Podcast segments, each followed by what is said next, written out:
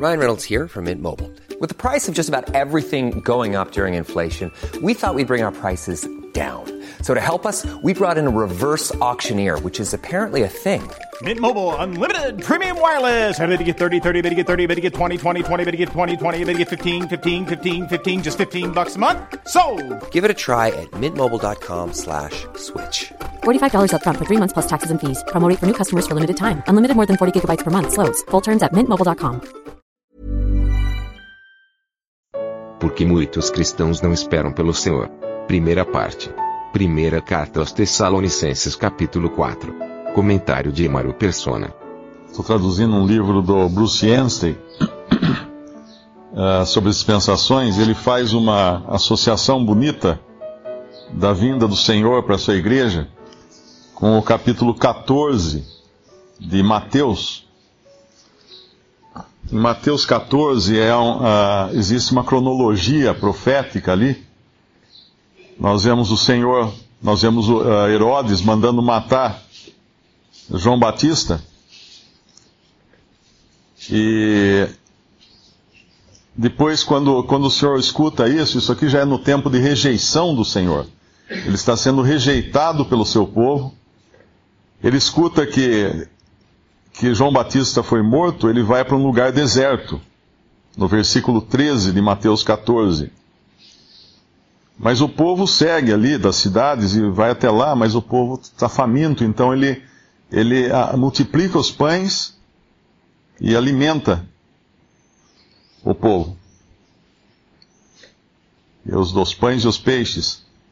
E sobram doze, doze cestas cheias que eles guardam para serem usadas depois. Ele, uh, o irmão comentando isso, ele associa isso aqui à demonstração que Cristo dava ao povo de Israel de que ele era o Messias, porque lá no Antigo Testamento dizia que no reino ele iria, uh, não haveria falta de pão e todos seriam curados também.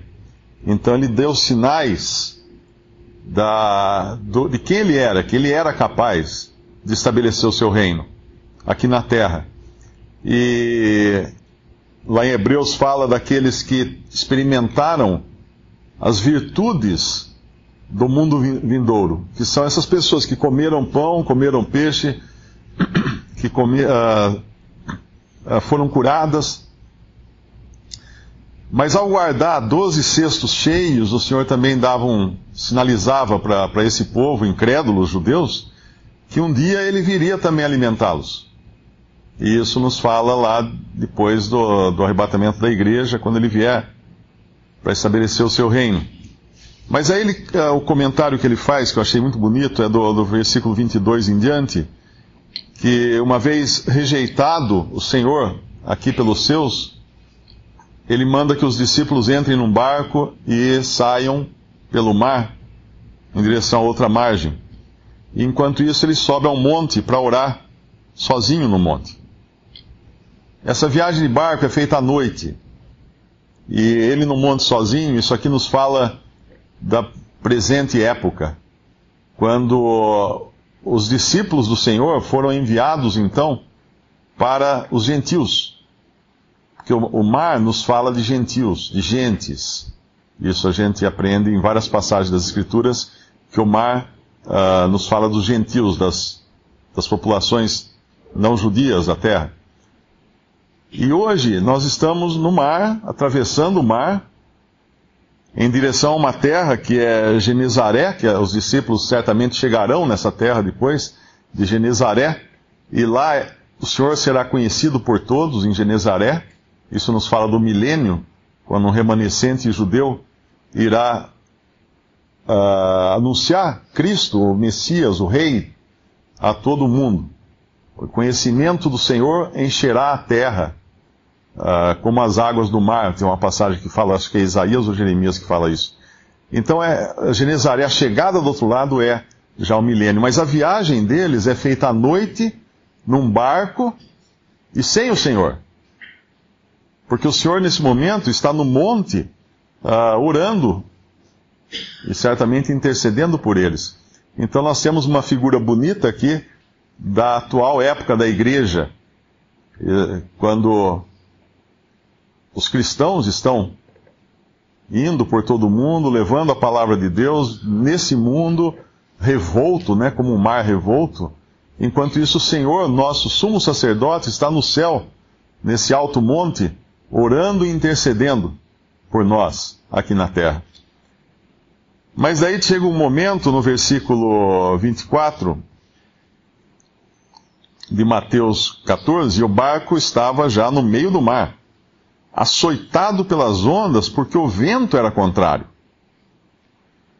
Lá em, em Jó, capítulo 1, nós vemos que Satanás fez com que um vento desse nos quatro cantos da casa onde estavam os filhos de, de, de Jó, e todos morreram, a casa desabou.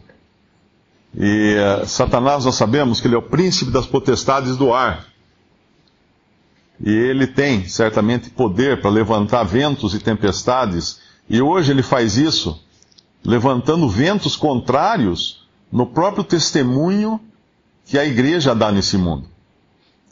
Lá em Timóteo, Paulo exorta Timóteo dizendo assim: que haveria um tempo quando as pessoas uh, iriam atrás de todo o vento de doutrina, né? eu acho que é assim que fala a passagem, de todo o vento de doutrina. Esse tempo em que as pessoas hoje, na cristandade, estão indo atrás de todo o vento de doutrina é hoje.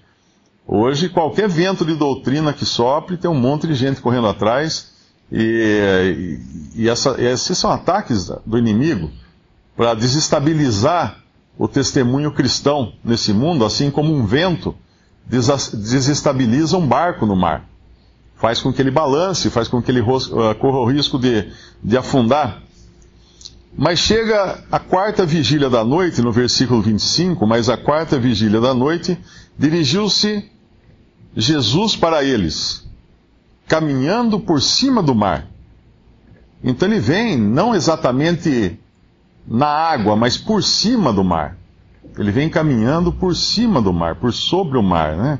Eu, uma figura bonita também da vinda do Senhor em direção aos seus, para vir buscar os seus. Assim é, assim será a vinda do Senhor para nós, né? Ele virá na quarta vigília da noite. O que é a quarta vigília da noite? Uh, os judeus eles dividiam a noite em vigílias e a quarta era aquela uh, última, antes, antes do amanhecer. Quando acabava a quarta vigília da noite, o sol estava nascendo.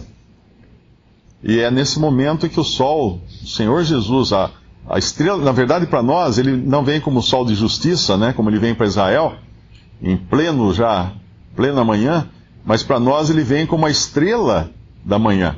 Quem, quem, quem gosta de acordar cedo uh, sempre vê a estrela da alva, né, que é Vênus, uh, bem brilhante, a mais brilhante do céu, ela fica mais brilhante à medida que vai se aproximando a manhã, porque o Sol bate em Vênus e faz com que ele brilhe bastante, e a gente enxerga aquela grande estrela brilhante, que na verdade é um planeta, mas é essa estrela que nós chamamos de estrela da manhã, estrela da alva. E o Senhor virá para nós assim, como a estrela da manhã. E quando ele vem uh, para esses discípulos no barco, o que acontece? Pedro sai do barco para ir em direção a ele.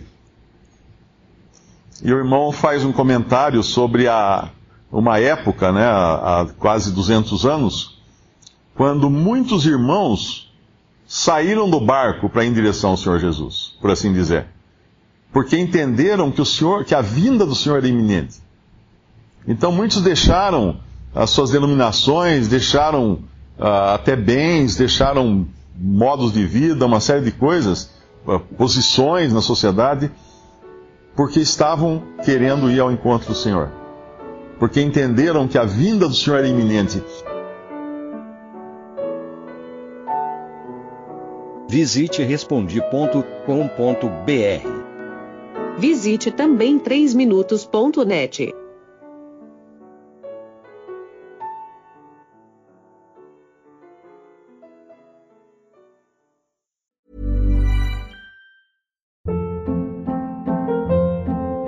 Hold up. What was that? Boring. No flavor. That was as bad as those leftovers you ate all week. Kiki Palmer here, and it's time to say hello to something fresh and guilt-free. Hello Fresh. Jazz up dinner with pecan-crusted chicken or garlic butter shrimp scampi. Now that's music to my mouth. Hello Fresh. Let's get this dinner party started. Discover all the delicious possibilities at hellofresh.com.